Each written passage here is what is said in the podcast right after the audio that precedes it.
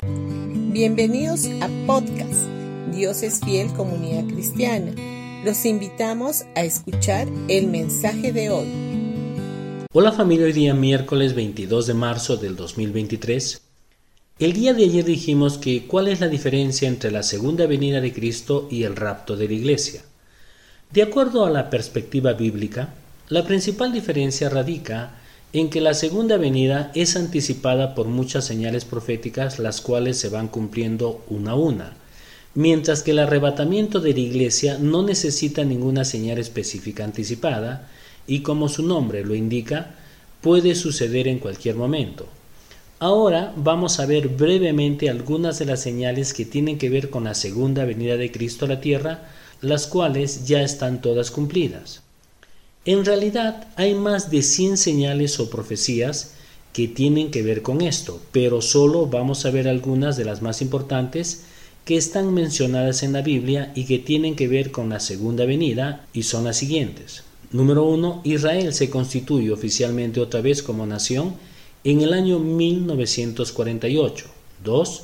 La reconquista de la ciudad de Jerusalén, lo cual sucedió en el año 1967.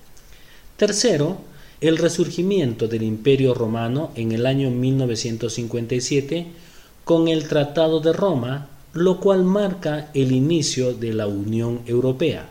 En el libro de Daniel, la Biblia nos relata el sueño del rey Nabucodonosor, donde se veía una imagen compuesta por diferentes materiales, los cuales tenían que ver con cuatro diferentes reinos, el último de ellos, inmediatamente antes de que Jesús vuelva por segunda vez a la tierra, es el resurgimiento del imperio romano en forma de Unión Europea. Esto está perfectamente detallado en la palabra de Dios y tiene que ver con acontecimientos más o menos recientes. El cuarto, el restablecimiento de la lengua hebrea, lo cual fue un proceso que tuvo lugar en Europa e Israel a fines del siglo XIX y durante el siglo XX. Eso quiere decir que la lengua hebrea cambió de su posición como lenguaje única litúrgica a ser una lengua escrita y hablada como estatus oficial en el reino de Israel. Esto también fue profetizado en la palabra de Dios en relación a que su pueblo iba a hablar un solo y mismo idioma.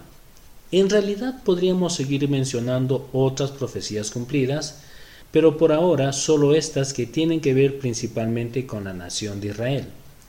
Como dije antes, estas son algunas de las señales proféticas que tienen que ver con la segunda venida de Cristo a la tierra.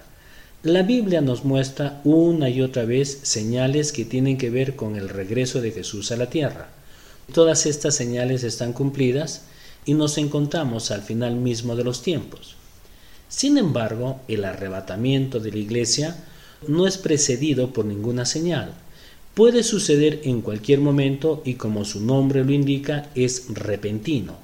El arrebatamiento sucederá antes del regreso definitivo de Jesús a la tierra. Para nosotros los creyentes es una esperanza bienaventurada. La Biblia hace mención a esto. El arrebatamiento de la iglesia tiene que ver con la gracia divina y el Evangelio de la gracia es la voz profética de estos últimos tiempos del fin. Bendiciones con todos ustedes y mañana continuaremos con el tema.